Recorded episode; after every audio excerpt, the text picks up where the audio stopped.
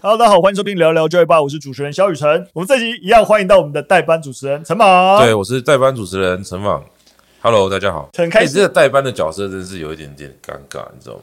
那你就是主持人嘛？我是主持人，这对一心不太好意思，好像要直接抢走他的位置的感觉。也没关系啊，我要讲讲清这样，一心有在听。好了好了，反正这集又是我代班。没错，我们这一集啊聊的话题就是想要围绕在一个 topic。嗯，我们不知道他 等下聊的过程中，慢慢的让这个主题自然形成。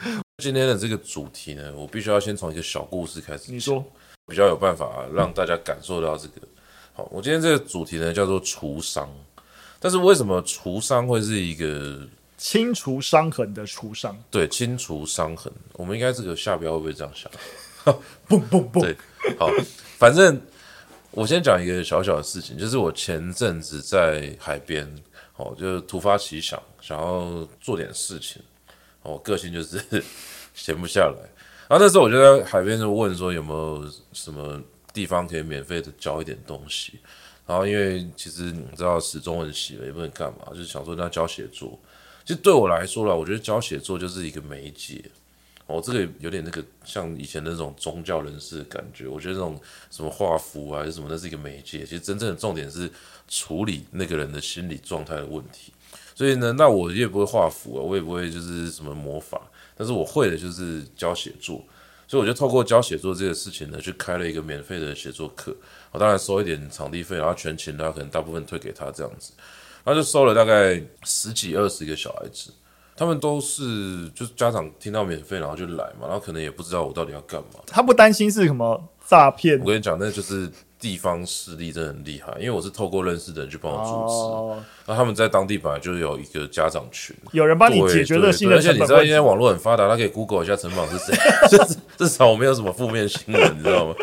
所以他大概就知道说，啊，这个可能是在台北有开课的老师啊，然后他们当然地方上面把这个，就是我头衔会稍微被加油添醋一下，你知道吗？因为我是一种被都市的就是商业文化洗礼太深的人，嗯、因为刚好。对，刚好前阵子那个我老婆也就说啊，那个要叫一个好像什么免费的除螨服务，嗯、我就看到免费的最贵，免费的最贵，我就觉得他来免费帮我除螨，一定会是推销什么其他东西。我那时候很想叫、欸，我有看到那个，哦，真的、哦，因为我尘螨过敏，你知道吗？对对对，但是我就觉得免费的最贵，所以我就觉得啊，绝对天底下没有这么，对吧？如果我听到这个消息，我就会这样想，就不会想说有人怎么那么傻要来开一个免费的。所以我收一点钱啊。哦，就是我我我那时候也知道说很多人就是抱着你这种心态，会怀疑说你免费是不是想要坑我，你知道吗？我就有收钱。但是我那个钱没有进我口袋，就是我是跟教会借场地，哦、所以我是请教会方帮我收了一个场地费这样子。小朋友就来，那你很快就会发现说，有小朋友可以写，有的还不能写。因为我第一堂课就跟他们讲说，这堂课只有一个原则，就是不想写不准给我写。那小朋友就傻住，诶、欸，我在学校是被逼迫，那为什么来这边是不想写可以不用写？那其实那个逻辑很简单嘛，因为他已经不想写了，你不要再逼他做这个事情。他的生命中不缺少。有人让他更讨厌写作这件事情，嗯，对，所以后来就大概有在五六个小孩子是比较高年级，那他相对那个写作能力也不错，我就把他拉出去给我们团队的其他人教，那其他的这些就是比较活泼的小孩，不写作的小孩，就是说我打死都不会写字。那不写作的写作课要怎么带？我觉得给他一张图画纸，哦、想写字就写字，不想写字你就画画，就这样，就这样这个动作大概执行了一个月两个月。你慢慢的会发现一个很有趣的现象是，全班其实每个小孩子都开始动笔写字，就他们本来是觉得说，哎，太棒了，我可以不用写字。但是因为我每堂课我会引导他们讨论一些问题嘛，就是说，哎，你的家乡长什么样子？你未来想做什么事情？就是一些我我们平常上课会带学生讨论的简化版。然后他们就开始规划什么旅游行程啊，带人家游玩这个北海岸啊、三芝啊之类的。那慢慢的，你就会发现说，他会觉得说，只有画画有点无聊。那这时候他想要表达一些讯息的时候，就会把那个字句给加进来。所以啊，我那时候就有一个很深刻的感受，就是说，证明我之前想的一件事情是对的，就是所有的小朋友，你在学习的过程之中，如果感受到挫折，那如果说你在某个地方表现不好，其实很多时候不是没有天分，是你受伤。所以我常常跟跟大家讲说，比如说你是一个运动教练，好，球队的教练，那你今天带那堆球员，如果说有一个球员他扭到脚。那他跑步就跑不快嘛？那你要做的第一件事情是带他去看医生复健，不是跟他讲说再多跑两圈你就会跑更快。嗯，是台湾的教育常常是让我感受到，就是说，这个小朋友他已经在写作上面明显就是扭到脚的状态，他心里已经受伤，他听到写作你就哭诶。结果你就还是逼他写啊？我在听你分享，我就想到一个我小时候受伤的经验，就觉得是真的受伤吗？是真的受伤，心灵还是心理的受伤？哦，心理的受伤是跟吃饭有关。哦，那也是真的受。我刚问的是你是不是断手断脚？对对，但我有断手断脚。好，对对对。但我没有想听那个。好，呃，你知道吗？我觉得小时候，我最讨厌的一个观念就是要小朋友把食物都吃完。嗯，我觉得到现阶段呢，学校饮食教育还是一直很强调这些东西，不要浪费食物。对，我真的每次听到这句话，太多浪费的人是你吗？对，我就说你，我问哪一个大人摆在你面前所有食物，你都全部一定都吃得完，你都没有浪费过。其实我从小是接受这个概念，我其实也是啊。对啊，我后来很长一段时间都一直逼自己，我到后来就变成一个厨余桶。对，但后来发现其实年轻的时候可以，但长大之后真的就没办法。后来是我老婆协助我戒掉这件事情，因为你的代谢就没那么好了，然后你硬要把其实你已经吃不下东西吃完，反而增加你身体的负担。不是，那你为什么要买那么多东西？不是，有些时候不不是你买不买的问题，啊，不小心的。比如说有时候是出去餐叙，嗯，或者他一个 set 其实就是这样，或者是你知道，嗯、就其实有一些场合并不是你能够决定那个你吃的东西的量体的啦，所以你就可以把错推到别人身上。不，不是不是我，因为我以前就是不管怎么样啊，好啦，既然都已经送到我面前，你就把它吃掉。掉呃、对啊，我记得你以前高中的时候，对我都什么都吃啊。真的什么乐色老师，哎、欸，但是但是我那时候真的是抱着这个心态，我觉得我也是接受这个教育长大。对对对，我也是。其实我小时候有一个非常痛苦的经验，后来我还记得是去反正一个叔叔家，嗯，然后就午餐，然后就准备了食物，然后我其实吃不下，我也忘记之前已经可能吃过什么，我就吃了几口，我就不太舒服，我就说我吃不下，然后叔叔就不行，硬要你一定要把它吃完，硬要把它吃完。是几岁的时候？大概可能五岁六岁，反正蛮小的时候。我后来就是因为我其实那个吃不下，是不是真的不想吃，是真的吃不下，所以他还硬逼我吃，我吃后来就吐出来，你知道吗？我就整个吐、哦、吐回那个碗里。我小时候有好像也有一次是这样，嗯，就是真的吃不下。对，可是因为一开始你已经呛下说我吃得完，跟你的心境有点微妙的差异。对对对，好，你继续讲。我是已经在流泪了，嗯、然后那个时候我记得他还就是逼我，就是说他觉得我一定故意的，故意想要吐出来，吐出来，所以他就硬逼我把吐出来的东西再把它吃掉。你亲叔叔。不是，反正就是可能我我爸妈可对对，我也不太确定。那个印象很热爱节省食物的。对，然后反正刚好就是我爸妈可能有事情，就送 我那段时间先帮他照顾一下之类。所以他是那段时间，他是认真想要照顾我啦。然后他就是，只是他用比较严厉的方式。对，我就泪流满面，然后硬要把我再吐出来的东西全部都吃完，把叔叔的爱心吃掉。我觉得好痛苦啊！我就觉得为什么大人要这样逼我？所以那个经历就是让你感到受伤。很受伤啊！我就觉得到现在，我就觉得我绝对不会逼我小孩吃他不想吃的东西。但是感觉受了一个好的伤，就是对，就是他让我知道怎么对小孩。像我现在最近要喂那个小孩子要喂奶嘛，嗯，就是我听到很多朋友的想法，就回馈就是说，小孩到一个年纪会厌奶，嗯，你就要喂他，然后他就不喝，然后你就要一直倒掉，然后就觉得很浪费。然后就那个要喂，然后就又倒掉。尤其是如果是母奶的话，对啊，然后就哇，他都忘记家里有一个东西叫冰箱。但是实际上面，我会觉得说，我虽然我听到很多，就是因为孩子厌奶，然后感到很很不开心，对，就是觉得好像有点怪怪。对，但我的想法一直就觉得，如果孩子不要，我就绝对不会给他吃。就算了，可能因为过去的时代食物取得相对是比较困难，所以他们嗯，的农村社会留下这个概念，就觉得说小朋友应该把东西吃完。我也可以理解，对啊，所以我才会说我其实是虽然说小时候有这个阴影，但我长大之后还是听从了这个建议，尽可能把食物吃完。这个从我们的角度来看，就是，但是我是个乖小孩啊，这样乖小孩有自律跟他律的问题啊，嗯、也就是说你要教导小孩子不要浪费，背后的逻辑是因为你希望他真的去感谢这些食物。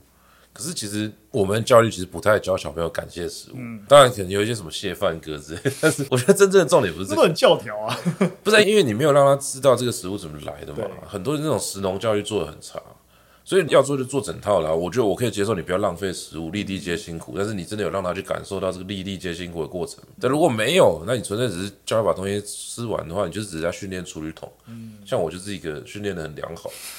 我之前听到一个学校老师，他们学校做食农教育的经验，我觉得做的蛮好的。就他们因为学校可能就比较大，有有菜园，所以就带他们班的同学就是养胡萝卜。因为胡萝卜真是学生很讨厌的食物，但因为他们自己种了从种子，然后种出胡萝卜，然后就觉得他们有的要享受到那个，对对对对，然后就因为可能又不想种太多了，所以。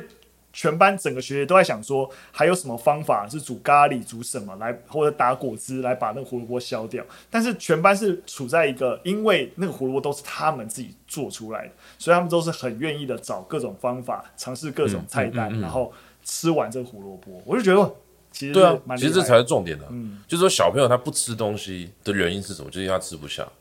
但是如果它是包含整个食物制造的过程，它都有参与其中的话，那就不一样。没错，那就是因为什么？我没有这个问题，就是说，你刚刚说你最近戒掉这个习惯，这几年下来，这几年戒掉这个习惯，但是我没有戒，因为这几年都是我在煮，我自己煮了，我当然知道我要吃多少，所以我吃不完，我也知道怎么保存它。比如说每次家里面请客，像你们有时候来我家，嗯，啊，我不是都会搞一整桌，超多，对，但是那一整桌是保证就大家吃不完，但是可能就是我们那种就是不知道是闽南人个性还是怎么样，就是我们就觉得有客人来家里面就是一定要做澎湃，就是所有东西都一定要让他吃到吃不下这样子。啊，等每次客人走之后呢，第一个因为我们家有洗碗机，所以没有怨言。那第二个问题是说，那个整桌剩下的东西你要怎么处理？像我从小其实就是我们家是很喜欢请客，所以我是有从小这个可能家庭教育就是告诉我们剩饭剩菜隔天怎么带便当还是怎么样，那他也没有特别教啦，就是我大概从中就可以看到一些手法嘛，所以我自己在煮的时候我就会知道说，比如说像你们来的时候如果有喝到汤，那个汤啊你端到桌上的那一锅，在背后其实。大概有一大堆都是我切下来那种边角料熬出来的东西。哦，对，那个东西我最后是把它冰到冷冻库里面去做高汤。那其他的东西都是还是会收起来嘛。所以真正的问题只是你去餐厅吃不完。对啊，其实去餐厅比较容易啊。那餐厅可以打包。打包。你家占冰箱空间，这是一个仓储成本的问题。好，我觉得食物可以到这边了。反正反正你受伤，对对对，就只是一个受伤的故事而已。对啊，为什么一开始要讲到食物？因为我们其实概念上是。红萝卜，厨伤啊，这也要除伤。概念是中核心概念是除伤。对，那小孩子为什么会受伤呢？就是因为在成长的过程之中呢，他受到了一些不合理的对待。其实刚好这也是今天核心跟大家分享的一个。算新闻啦，因为大家知道，其实现在的孩子其实心理健康问题已经越来越受到大家的重视。到那个聊聊教育吧，还是有一个传统，就是要分享一下这些事实。哎、欸，对对对，所以 所以你还是回到了主轴。对对对，我是先从这主轴出发然后，但是这是一个严肃的新闻。没错没错没错，就是说。最近啊，其实教育部刚好就在推广一个新的所谓心理健康的手册。嗯、对，其实里面的手册其实谈的很多概念，我觉得其实蛮好的。有需要的话，蛮推荐大家可以去上网下载这一个心理健康的手册。那这个心理健康手册其实面向非常广啊，就是说其实列举了很多就是心理健康的一些教学课程内容建议，包含就是情绪教育啊，或者是一些压力管理的一些策略啊等等。就是它会有一些具体的建议，例如说怎么样去确保你的压力源啊。呃，具体的觉得你可以写下来啊，或是去写下你目前拥有的资源啊，然后你目前的承受这个压力的时间啊等等。其实我觉得是蛮具体的。那我觉得不论对于老师想要在课堂上面融入，还是学生自己或家长，我觉得这个手册其实都还蛮好做一个指引啊。但你自己以前在学校当老师，你觉得这些手册类的东西它发挥的功能是？其实我觉得。有一个很大的核心，就是相对来说，对于科任老师，其实这件事情都不会太在意。嗯嗯，真的还是导师，嗯，就是导师，我觉得通常对于你的导师班的学生的整体养成，我觉得会比较上心。嗯、对，所以这种啊情绪教育啊压学生压力会不会太大？其实大概真的只有导师会比较关心。应该说，我觉得手册它也是一个指标。对，代表说这个事情已经变成是很重要的一个问题。嗯，所以我们现在要去面对的就是小孩子的情绪。是，但这其实是我这几年教书的一个心得啊。比如说小朋友来我这边上课，我每次要跟他们讲说，我觉得最大的一个问题，你说教育的最大的目标就是让你长成一个身心健康的人。那你每次家长来问，就是说，哎，这个东西，哎，以后对考试有什么帮助啊？一零八课纲怎么样怎么样啊？我就跟家长讲说，那我们仔细再从头想一下这件事情。就说你希望小孩子以后长大变成什么样子的人哦？你希望他考试考得好，目标是什么？其实最后就是归结说，我们教育没有办法把他的行李箱给整顿的超级完整。嗯、我跟小朋友讲说，比如说你今天要去一个陌生的国家，啊，货币是流通的，然后呢，你会希望你拿到的是一个哦，家长帮你准备好的超级丰富的行李箱，还是一笔钱，这是一个问题。那行李箱代表什么？代表家长他先猜到你会遇到什么问题，他提前帮你准备好。哦，你以后可能会需要用到这个，我就会把它放进去。我觉得选择题很好哎、欸，因为我的话我就会选钱。我再自己去买，本来就要选钱啊，对对对，因为你怎么知道你去那个国家会遇到什么事情？对。对啊，所以但是我们的教育喜欢先整理行李箱啊，对，他想要把钱留在自己身上，我先买学生需要的东西嘛，所以 OK 学音乐的小孩不会变坏，所以小时候就被送去学钢琴了，对啊，所以我小时候也差点被送去学钢琴的，后来就积极抵抗这样子。但我觉得有点小小为难，嗯、我我刚好想要学钢琴，我刚好有一个朋友的一个例子，嗯、就是刚好我们可能一群朋友出去玩，然后刚好在一个 bar。里面，然后就是有一个 keep，就是 keyboard keyboard 放在那个地方，keyboard 放在那个地方。他可能平常有驻唱，然后那没有了就放在那边。然后大家一群人玩嗨了，然后就说：“哎，不然要表演秀一下。”对对对，然后刚好就有会，然后就当场即兴演奏，然后就是大家想要唱什么歌，然后就立刻，然后就是大家就觉得很帅。然后反正就结束之后，大家就问他：“你怎么会弹？怎么会弹干嘛？”对对对，然后他就说：“他也就是小时候被他阿公逼着。”然后学，然后但他后来就的确会有一段时间很厌恶，嗯，就是因为是被逼着。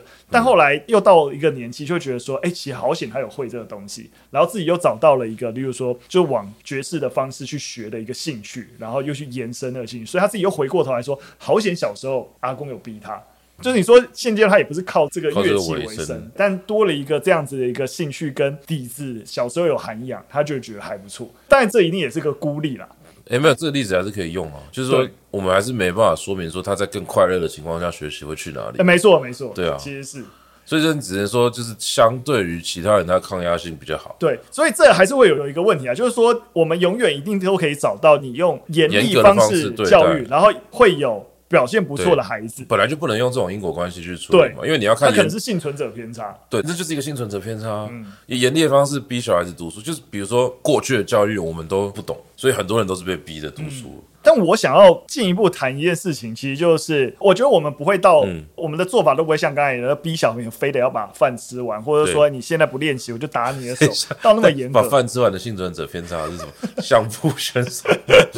从我小时候就是因为阿公逼我吃便当，所以我现在就很强。这样，我的意思是说，回到教育或者学习这件事情，我个人还是相信一件事情，就是说环境还是要扮演一个什么时候该严厉这件事情。我所谓严厉，是说，我觉得学习是一件苦差事，就你真的要学会一件事情，他就要下苦功，对，需要下苦功的，但他不一定是苦差事啊，对，他不一定是苦差事，还是需要下苦功的差事，对，简称苦差事。但是，但很多时候，呃，当孩子过一个三分钟热度，你怎么样子能够延续他的热情，或是给予一定程度的刺激，让他继续学下去？为什么要？你想要？说明他也想要，说明他也想要，只是他需要有人帮他 push 一下。对，就是我像我个人也会觉得，我也是属于很三分钟热度型的，嗯、就有一些东西很有兴趣，但就觉得啊，就放弃了。但你说我想不想把它学好？我想要学好。诶，没有，我现在看这个事情，我觉得没有三分钟热度这件事情。你说，你说，我觉得所有的三分钟热度都是在于就是呃课表不良造成的。哦、其实理论上你要学习，它应该有一个进程，所以每一次你要面对都是一个新的东西。我可以理解你说的，对，对，但我觉得这也是现实跟理想的一个落差。嗯、如果我们用一个游戏化概念来理解，当然可以就是说，我们可以让所有哎你感到兴趣的东西，我们都设定在你那个难度刚刚好，嗯、然后设定在一个心流阶段，然后让你就是一直有一个好的挑战跟反馈，然后哦哦，然后越学越好。这是设定的问题。对，可是那是一个很理想的情形。对啊，就是如果在这个理想情形我也懂，但在多数我们要学习的东西没办法的时候。或是说我没有办法所有东西都克制化，每个人都能够高成本的东西做不到。对啊，就是有没有简便的做法，或是简便的做法怎样是，就是比较低成本，比如说叫你再忍一下就过去了，也许。哎，有些时候善用这些节省成本的方式也可以，但它一定有底线。例如说，我们现在都知道底线就是不可以体罚，对对，你不可以为了小朋友不念书而去打他，对不对？所以我在想的事情就是变成说，我们知道有个底线，好，而我们现阶段又没办法做到所有学习东西都能够以一个心流状态的个人化的设计。那到底那个中间哪些是一个合理的管教？我觉得其实这个会牵扯到他的体质怎么样，所以它其实跟我们今天的主题非常有关系，因为。你如果是伤痛没有那么多，我们把每个人可以承受伤痛的东西想象成是一个呃有限的空间，嗯，那人类在成长的过程中，如果我不小心把那个空间用完了，我们就会很容易一点小小压力就把它压爆。嗯，但是如果说我们今天那个空间是清得很干净的，或者说有一点点没有关系。那你要压它没有差，因为它的承受力还在那个地方嘛。所以我觉得其实真正的问题是说，我现在在跟很多家长聊天，就是说，这种你对待小孩子这个东西会扣分，这个东西会造成他一些受伤的地方。那其实都要加一个前提，就是说不要太过小心，因为你如果很小心翼翼的去对待他，反而会形成一种自责的情绪。那其实家长的自责是会转嫁到小孩子身上，所以我会跟他说，其实很多事情它容错率没有那么低啊，就是。轻松的去面对这件事情。首先，你要对自己好，你自己过得很开心。那有些时候，你不小心对小孩子讲一些错的话，你就道个歉就好了。或者你没有发现，那小孩子其实通常也不太会怎么样。就是因为本来的那个关系就很好，所以人与人的关系，它不是需要那么精准的去把所有错误东西给排掉。嗯，所以牵扯到你刚刚那个问题，你说适当的管教，比如说我们小时候都有经历过一个经验，就遇到比较好的老师。那你现在回到我们现在的观念去看，那个老师他用的方法其实还是不好的。对，但是为什么我们那时候接受？啊，传统上有一个说法就是说，因为我感受到爱，因为我觉得他爱我。但是那个说法虽然很传统，但是某种程度上，它说明了一个。对，我还记得，就是我国中的导师，真的是因为他国文老师，也真的是那种题写注释，你要错一个就是打一下那种，哦、所以很经常一个礼拜会有一个时间，就是大家轮流上去打屁股。然后，但是多数时候大家还是笑着被打屁股，因为老 师对你们很好。对，然后或是说那画面听起来很诡异。对，那画面很其实很诡异哦，因为老师是在体罚哦。然后你们还在笑。对，然后就例如说三下，然后甚至有人上去笑，跟老师讨价还价，不要啦，两下好不好？我这题还算对吧？之类的，就是在讨价还价。氛围上，大家似乎是接受了那个笑着哭最痛。对，什么意思？就是想想，的确是有点匪夷所思，有点。但我就可以理解，我理解，就因为我也在那个二十四孝的故事，就是我觉得我只是 echo 你刚刚说的，就是有些老师不打人，你还是很讨厌他；有些老师打人，但你其实可以接受。那这就是因为以前像我们看很多教练就是这样子啊，你知道早期那种带球队的方式超级军国主义，但是有些时候那个小孩子他家庭里面匮乏，他没有爸爸。那个教练就是他爸，所以他到时候非常感谢那个教练。他觉得说这个事情我忘记我是问谁，调查过一些底层的家庭里面出来的人，你就问他说：“哎，你小时候老师怎么对你？”就很多人给我的答案是说，小时候我就被老师痛打，但是我感谢他，因为他是真的有在帮助我，还是怎么样怎么样。那像我现在去那个北海岸带那边的橄榄球队，我陪他们做一些客服，你就看到那边的老师跟小孩子讲话的方式是很传统，没有错。可是你感受到就是一种很纯粹的对小孩子的爱。比如有小孩子偷东西，他就把他抓过来说：“你不要让我在开学第一天就修理你，你偷那个东西怎么样怎么样。”但是他后面讲的话是：“你有缺什么，你可以过来找我。”你跟我讲，我是不是跟你讲过？我的感觉是，你要跟小孩子讲这个话，你有更温柔的方式。嗯，但是他的那个就是他的技能树里面没有这个嘛，但他有点爱就好了。这他是真的在为那个小孩子着想的，我感受到这件事情了，所以我就觉得说。诶，你现在看很多形式教育，他会从形式上面去教，因为有些时候我们讲原则，那些家长听不懂。那时候我们都很希望说，比如说句型啊，你不要使用 A 句型，你要使用 B 句型啊，然后方法上要做什么做什么。但其实我觉得，就是万变不离其宗嘛。真正的本质就是，你有没有站在小孩子的角度去帮他想这件事情？但是如果说，就是像刚才你举的例子，如果小孩犯错了，对，怎么样子的处理？就是像刚才说，你觉得有更好的做法？欸、看他犯什么错？因为什么叫犯错？这东西其实是可以被、嗯、被定义的。那如果说像刚才一样偷东西，偷东西，你会你问你的话，我讲一个例子，我讲一个例子，嗯、就是我现在在海边教小孩子数学课。嗯，这个前情提要一下，就是因为我们那边缺老师。然后呢，有一天我就接到一通电话，他是一个国文老师，然后当。身为一个国文老师就 没办法，因为那边就是偏乡，很多时候就有这个状况。然后我在教那个数学课，他也不是一般的学生，他是资源班的学生。然后那一班应该是智能障碍加学习障碍的班。那那个小孩子呢，他为什么会偷东西？是因为我那个时候就觉得说。你们整天在班上算这个什么 x x 平方，有点无聊，要不要去实际操作一下这个金钱，还是说加加减减？然后刚好班上缺那个麦克笔，所以我就拿了好像一百块，我拿一百块去给这个小孩子，他去买，结果他找回来的那个钱呢、就少了十块钱。那其他小孩子在说什么？他污钱还是怎么样怎么样？我那时候就想说，我也不确定事情是怎么样，我就问他说，还有十块在哪里？他说掉在路上。我说掉在哪一个路上？他就说，呃，就刚刚那个什么，他讲不清楚嘛。然后后来又改口说什么，哦，我刚刚上厕所的时候他掉。然后这时候我就知道说他应该是摸走了。可是因为我没有证据，但是我就觉得说这件事情非处理不可，所以我就跟他说，好，没关系，那就是这样子。那你有办法去帮我把钱找回来吗？他说可以，老师，我一定找得到，我马上去。以我们的角度来看，就是在说谎的技术很烂，明明就是你藏起来，但是你要假装怎么样？你要去做这件事情。实际上，为什么他要假装？在我的解读里面呢、啊，我都会觉得说，因为他希望他在我眼中还是一个好孩子。嗯，就是以前像有实习老师，我会去跟这些师培生聊天嘛。那你要提前给人家什么忠告，我我都会觉得说有一点点，第一个交钱延伸啊，第二个有点倚老卖老，我都不想这样讲。但只有一件事情，我会给他们建议说，我保证你以后出去教书，一定会遇到一件事情，就是。小孩子会说谎，那你很早就要面对小朋友骗你的问题。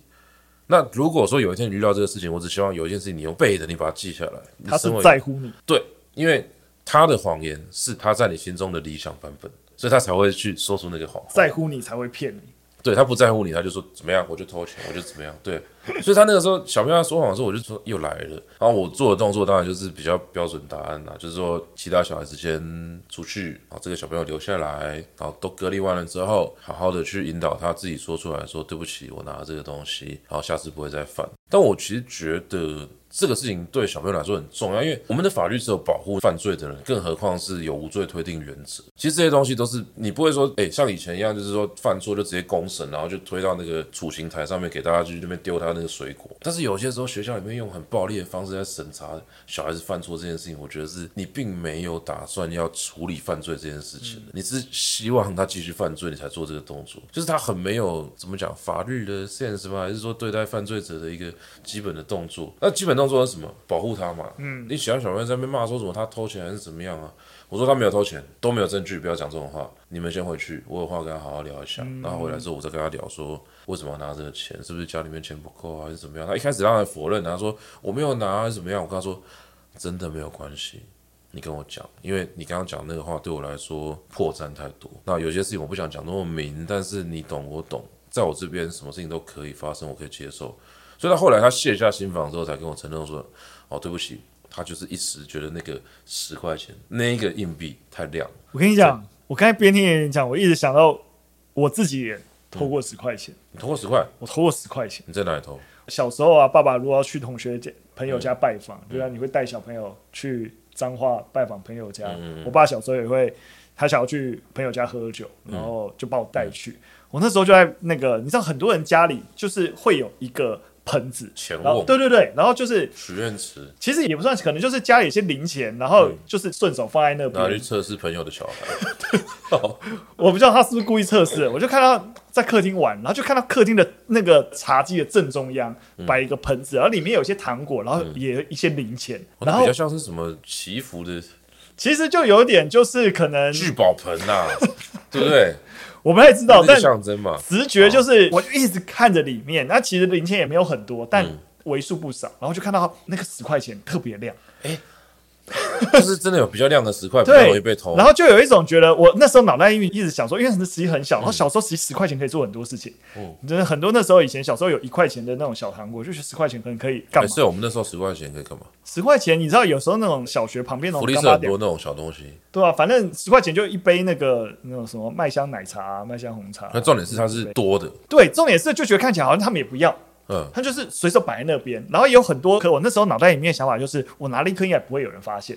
对，你就拿了，我就趁可能大人刚好在干嘛的时候拿起来，然后，然后摸起来以后就当做没事。但我爸超精明，嗯，我爸不知道为什么突然对我爸发现，我爸突然在，他就突然哎看那里面，我觉得他记忆很好，嗯，他就大概看那个位置，应该可能有个七八颗，对对对。他就觉得怎么少了一颗硬币哦，然后他就直觉是我拿的，他就说是不是我拿的？可是他真的不给我面子，他就真的当着他朋友的面，然后问你是不是你拿的？对对对，是我没有保护你，对我死都不承认，你死不承认？对对对，然后后来他可能就收我身干嘛，反正就把这十块钱抓出来，然后就当着他朋友面把我痛骂一顿哦，然后。我就一直哭，一直哭，一直哭，一直哭，一直哭。反而是他朋友那个叔叔就一直在还价。哎呀，只是十块钱而已啦，就是让小朋友拿去买东西没关系。对对对，类似的这个概念，然后 就一直完全不能原谅我，然后一直骂，一直骂，一直骂这样。后来我爸也就停下来了，反正就说我不可以这样子，反正就回家了。可是我觉得自此之后，我自己啊，我自己的感受，嗯、当然也是可能抗压力不错。嗯、我自己很明确感知到对于一件事情的对或错的判断，在那一刻建立起来。应该说，你爸爸没有发现一件事情，嗯，你偷的不是十块钱，你偷的是罪恶感。哦，我没有想过这件事情，因为你偷完之后你，你你不一定敢用，对，你会有罪恶感，嗯，那你就要去跟你的罪恶感相处，嗯，就那时候我觉得我不是在讨厌我爸，因为我觉得我那时候是，你也知道你做的是错的，对，很更小，对。对，然后你没有被保护好，身为一个犯人。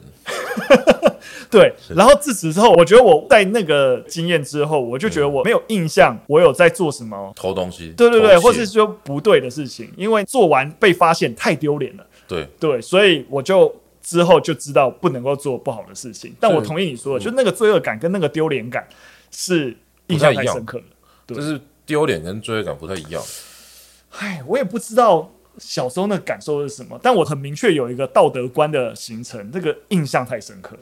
但我觉得也是好啦，就是说，虽然那个道德是很粗暴，但是他至少就是明确的告诉你说这件事情是错。对，因为我爸其实小时候都是不管事，都是我妈在管事。然后我爸竟然在这个时刻，然后这么精明的，然后不让我做这件事情，老师我有点吓到。应该说他的那个东西是对准着你的罪恶感。对对对对。所以如果你本来就觉得这件事情可以做的话，你反而就不会有这个问题。嗯。应该说你后来的自律，其实是顺着你原本就会产生的罪恶感这件事情去完成的。也就是说，就算没有发生这件事情，大概很高的几率，你在偷完十块钱之后，跟自己的罪恶感相处一段时间，你可能会想办法把那个钱还回去啊，还是怎么样？你不敢用。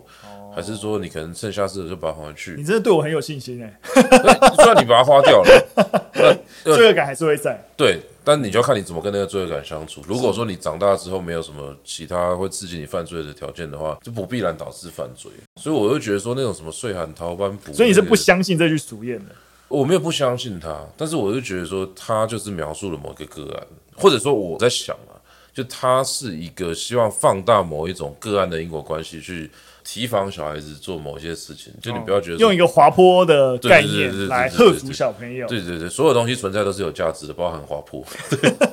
滑坡也可以，你要滑，看你滑去哪。了解，我们是不是要拉回来谈除商？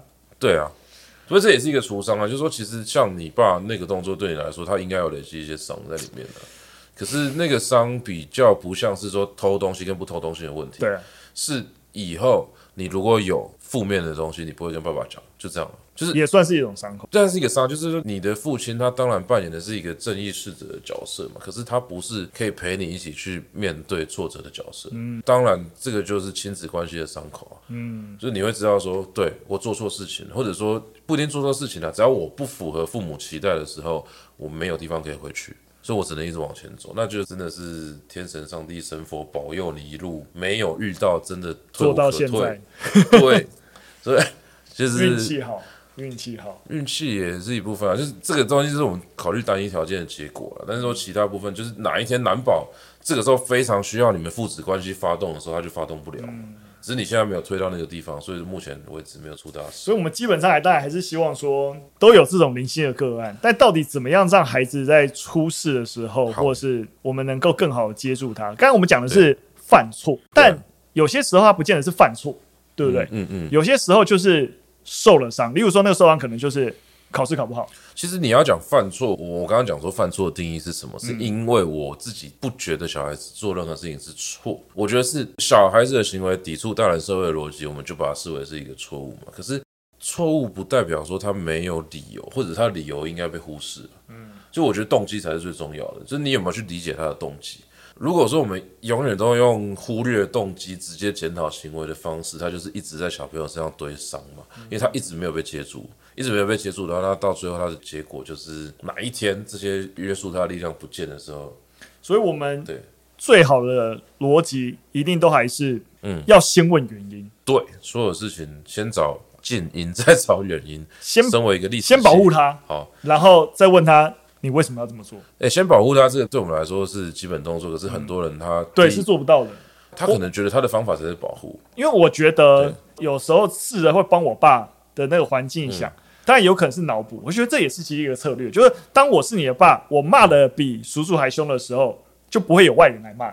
嗯，其实这也是一个策略点，就是所以我需要骂的比你还骂的比外面人还凶，来保护你不被外面的人骂。这是一部分啊，可是我觉得还有一部分是，那是一个社交场合，所以他觉得丢脸了。嗯。这个情绪也考虑进去了，就是为什么我会教出一个偷东西的小孩？那这个东西当然某种程度上就是很不堪嘛，就会反射出说，那是不是我平常给你的东西不够？这个就很有趣了，就是说、嗯、真的不够。对对对对，但是每一个小孩子脉络不一样，你应该把十块钱弄亮一点啊，用那个醋可以让钱币变亮。那小朋友就缺少亮亮的十块钱嘛，所以说他就是会想要去拿那个东西嘛。那如果说他当然你零用钱够多还是怎么样的话，maybe 你就不会做这个事情。嗯撇除掉这些来讲啊，我觉得所谓的除伤其实是，嗯、呃，第一步都不是要马上去除伤，第一步都是要去意识到自己受伤。但是很多人是不承认自己受伤。所谓不承认是，比如说小孩子不承认，还是大人没发觉不承认小孩子受伤？小孩子不懂，这个讲起来有点奇怪，但是大人比较懂伤。小孩子他有些时候是不知道为什么我就这样了啊。所以他也不知道那是一个伤啊，他不知道自己受伤啊。就像我小孩子受伤，你要跟他讲什么叫观念，叫流血，什么叫痛，他当然知道不舒服，可是他没有办法把整个脉络给搞清楚。大人是比较有能力去认清那个伤的脉络是什么的，可是有些时候我们会故意忽略它，甚至是会觉得说，本来人长大过程中就是要承受一点压力嘛，你就是要去扛那个东西。但是有些时候你扛的那个状态就是不好啊，所以你最后的结局就不会是变成一个更强的人啊，你只会变成一个伤更重的人。所以我觉得所谓的除商，我突然想到一件事，我刚刚不是本来想要讲个小故事开场，嗯，那个小故事还没讲完，是一个一不小心被我插到一个，但是其实对了，我剩一个小结论啊，就我觉得、啊、把它当结论吧，对啊，我就说就是那个小故事，就是说小朋友不是后来开始写东西了吗，嗯，那很多家长就开始问说，哎，你做了什么事情了？因为有的家长来跟课，我会觉得说我好像也没有做什么特别的事情。但是我当然知道说过程中在心里面发生的状况是什么，可是对一般来跟课的家长，他会觉得说这是魔法吗？对，太神奇了。他们一开始第一堂课来跟，他们就会发现说，哎，原本以为是作文课，后来发现是育儿课，因为发现说我跟小孩子相处，就是小孩子再怎么样天马行空乱搞，我都不会生气。他他们一开始掌握到的讯息是老师脾气超好，后来就默默的发现说，哎。有一些对待小孩子很简便的方式，他们已经忘记怎么做。就比如说夸奖小孩子哦之类的，然后慢慢的呢，突然就收到一些家长的讯息说：“哎，老师，我今天小孩子学校写作文被夸奖，啊，不然就是要被拿去投稿。”他们讲的那几个小孩子在班上是绝对不写作，特别皮的那几个小孩子。那后来我也觉得很有趣，我就约谈几个小孩子，跟他们讲说：“哎，这个作文课怎么样啊？你会讲一下？”他说：“老师，你不要看我平常在上课的时候我都没有写东西哦，但是你讲我都有在想。”回去就有很多想法，说我在学校写作的时候就用得出来，哦，那是小孩子的讲法。但是其实对我来说，我觉得最重要一件事情，那边小孩子为什么喜欢上这个课？他们能说这个老师最不一样的地方是，他有在听我们的意见。我不想上课，他就请我们休息。然后呢，他说今天提早下课，一般老师都会上到满，但是这个老师说想提早就提早，只要怎么样怎么样，就是我们规则很明确。然后最重要的事情是不想写。真的可以不用写，那我就跟所有家长讲说，其实我觉得这就是一个出商的过程。那我没有讲那么明啊，我没有说都是你们在制造这些，但是我觉得逻辑上是说，整个环境其实是让小朋友很挫折，因为其实很多家长他在送小孩子上学的时候，他也没有搞清楚到底为什么要上学啊。那过程中他到最后他是亲子关系只剩下你作业到底写了没？那为什么要写这个作业？我就问那些家长说，那小孩子不想写，为什么要写？你觉得写这个对他未来有帮助吗？也不见得说得出来。对家长说，其实我也不知道，可是他就没写。那是不是他总是要学会有一些事情你不喜欢做，你还是要去做？那这句话呢，也对也不对？他在哪里对呢？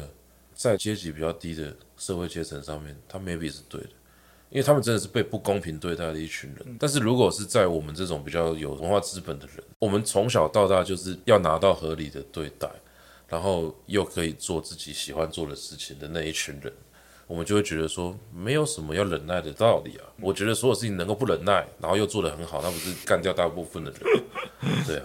我想多问一个可能性，因为我们刚才这个核心的案例的情形，就是父母很可能是外加压力给学生的。嗯、那我之前其实因为，嗯，他们我们最近在。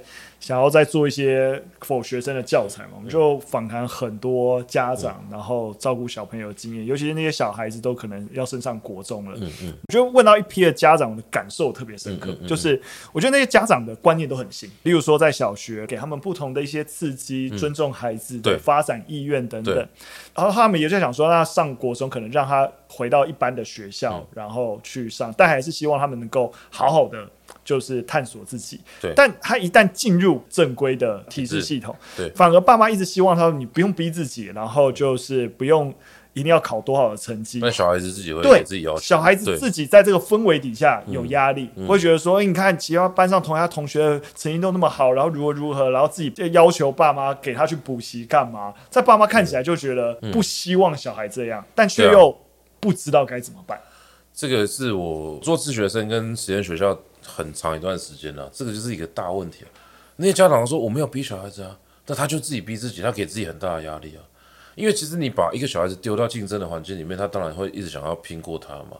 所以我只能说，其实这个这个有点像是某一种逻辑，是这些家长会觉得说是小孩子他自我调试的能力很差，因为他都在体制外，所以他没什么抗压性。到体制内的时候，突然压力变得爆大，是抗压性很差。那其实对我来说，我觉得我反过来看这件事情。是因为他在体制外的身心被照顾得很好，乃至于说他一到体制内的时候，他的抗压性足以让他变成是一个很焦虑的人。因为在体制里面，更多的小孩子是早就被压爆，他就放弃了。所以你的小孩子一到体制里面，他会很焦虑：我要怎么干掉其他人？我要怎么样从我能够拿到的资源里面去拿到更多的可能性？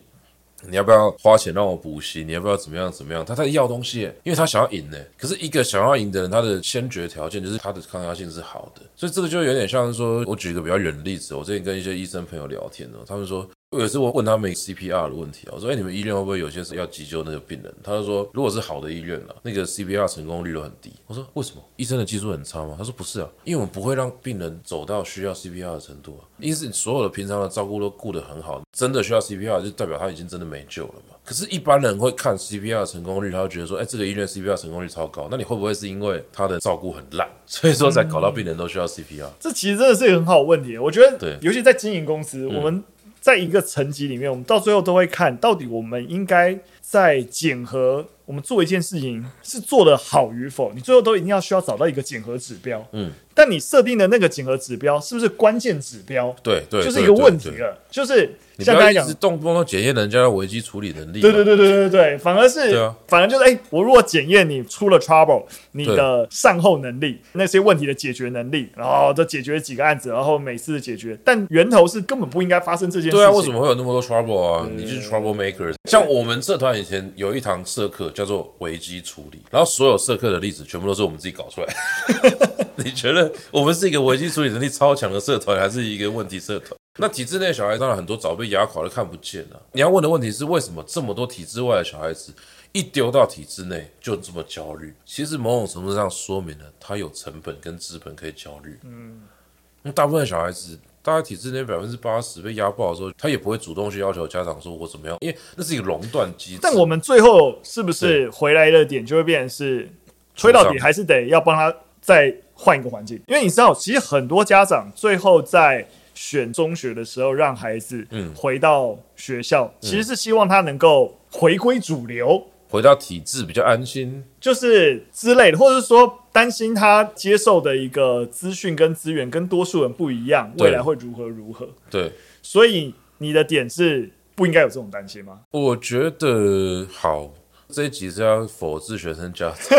我跟你讲，自学生家长在我这边真的碰到比较多的问题，是我第一个给他们建议就是停止自责，因为自学生大部分他的学习的整个历程都是家长安排，所以他只要一出问题，家长就会开始检讨说是不是因为我当初怎么样怎么样，为什么不把他送去哪里哪里就好了？可是你在体制内。你把他丢到一个全部都是别人控制的地方，你本来就不信任那群人，你才把他拉出来嘛。那为什么体制内的家长反而没有这个担忧？所以他觉得说所有的问题都是类的错，这不是我的问题造成的。所以自学生家长在这几年，我碰到比较多的是他们特别自责，特别觉得说，如果当初我怎么样的话，会不会就是造成什么样的一个结果？但我在跟这些家长讲说，其实永远不要用这种方式去想教养这件事情，就是说，因为我做了 A 导致 B。所有的事情的因果关系都不是单一因果链，但你的 A 会导致你做了一个动作，加上无数多个条件，会导致小孩子产生现在这个现象。嗯，其实这样就可以理解。那你的出发点当然是良善的嘛。那所以说，我觉得所有的家长先停止自责之后，小朋友就不会花这么多的力气去证明我来到这个世界上对你来说是一件好事，而不是坏事。嗯，就是很多小朋友他的 issue 就是这个，就是说我要证明我来到这个世界上对你来说是加分的。可是因为那家长表现出来的感觉，让他觉得说，我是不是你的累赘啊？我是不是造成你的很多困扰？嗯，他就会把那些压力都加到自己身上了。其实认真的，我最近体会到一件事情。就是家长真是要先把自己照顾好。对对对，他本来就这样子。就是我现在嗯照顾小孩的方式是假日父母，然后就是因为我羡慕，我一到五就是在我姑姑那边，嗯然后星期五晚上接回来，然后星期天晚上再送过去。我时不时的，就我老婆就在跟我讨论说，我们这样子是不是好吗？对对对，我们这样是不是不太尽责？你看别人都这样，只会造成别的有陪伴小孩子的父母有相对剥夺感，不会怎么样。对，但老实说我在这件事情我就看得很开，我就觉得说，我们就是要先把自己照顾好。我觉得我们现阶段的工作干嘛的状况，我们就没有这么多的对啊对啊对力量这样去照顾。不是说别人好或别人有办法，然后别人就一定对，我们这样就一定是错的。我们照顾好自己，发现，哎，我们周末的时候就可以更好的去。你讲的是对了，不过我还是要提醒一件事情，就是说，在我们这一个阶层，其实男生比较容易这么容易就放过自己。这我同意。对啊，因为女性她承受的社会压力就更大。就是说，小孩子教不好，你不会怪爸爸。哎，可是你知道，这又衍生另外一个问题，就是这这我完全同意哦，因为我刚好衍生下一集。上一周我带我朋友，呃，就是我朋友刚生，然后去月子中心看他，对对对，他就是属于很焦虑型的那一种。就是怀孕焦虑型父母，对对对，怀孕的时候很焦虑，然后现在刚生完在月子中心，然后小朋友刚冒出一个红疹，也都焦虑的不行，一直问护理师为什么会长红疹或干嘛。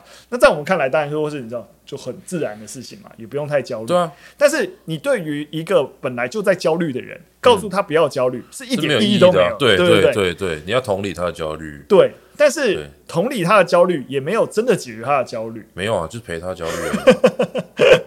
所以实际上面就是只能陪伴。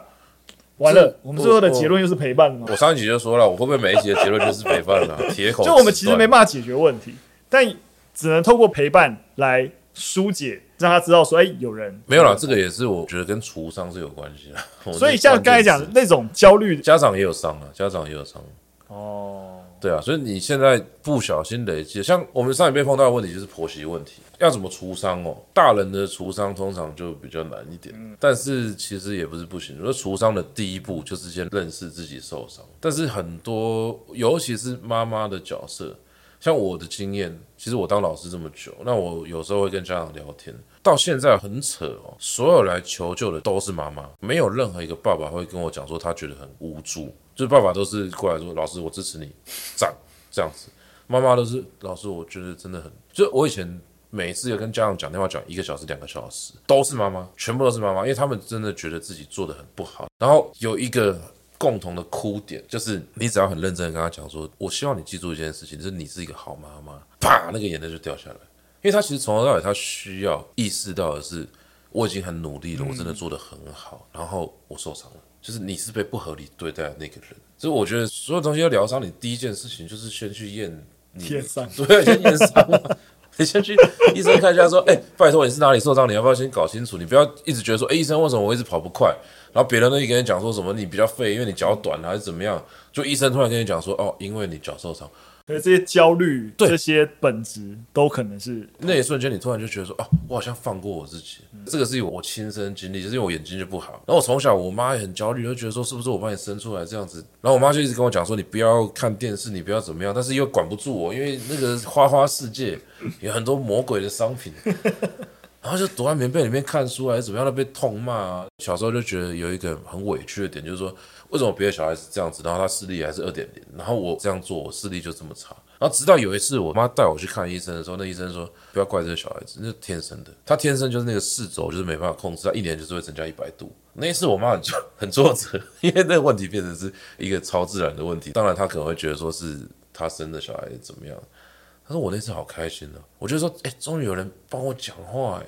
说不是我的错，也不是因为我从小看电视太近了，还是怎么样怎么样。那个之后，我突然觉得说，哦，我可以比较接受我眼睛不好这件事情。嗯，所以我觉得除伤，当然它有很复杂的过程。好，我们也不是心理专业，没错，我们今天只需要先认清对伤口的存在。今天的重，今天的重点是陪伴验伤，验伤。哦，OK。好了，我觉得今天停在一个验伤这个。好，还不错，这是一个验伤的单集。对对对对，我们觉得这集还不错。好，好，我们就停在这边，很好。所以虽然说我们其实教育大小是要聊三者，哈，我们从上没有，自从我开始带班之后，这个传统就上次还不错，上次聊了两集，这次这一次变本加厉。但其实说实在的，今天这样子，哎，我这样子有点不太好吧？我一来就把那个传统东西是拆掉。不会啊，我觉得我们就是要大破大立。大破大立是不是？大破大立，好，可以。我们再看看下一次陈莽来，我们有新的一些火花。那今天怎么收个尾啊？就今天收尾总不能在宴上吧？对对对，我们我们要用我们节目的伤吗？节目有伤，员工的伤，老板说句话，老板也有伤，好，老板有伤，老板就算了，你是既得利益者，不要再讲。没错，好了，那今天啊，从心理健康的问题，然后教育部有心理健康手册，然后一路聊到疗伤，那疗伤前要先验验伤，哦，对对对，哦，要除伤，对对对，所以大家都先正视自己的情绪啊，然后了解自己的情绪，对，很有可能其实是有一些伤口造成的。对，没错。好了，那今天的那就祝福各位，我们的结尾说在一个祝福的地方。好，祝福各位都能够在新的一年感受到自己的伤痛。对，我们录这一集的时间刚好是农历年前，农历年前，农历年前，希望大家。过个好年啊，过个好好好的验伤的一年，好好疗伤。大家收听到的时候已经，这里会不会讲一些吉祥话？已经开工了，好，已经开工了。然后希望大家这个新的伤又要进来了，先把旧伤除掉。对对对对对，我们才有那个容错率。对对对对，容错的那个值，那个预罚承受伤害的那个能力。没错没错没错。好了，今天的分享就到这边。善待自己，善待自己。OK，感谢大家收听，有任何建议跟想法都可以留言告诉我们，就下集再见，拜拜，拜拜。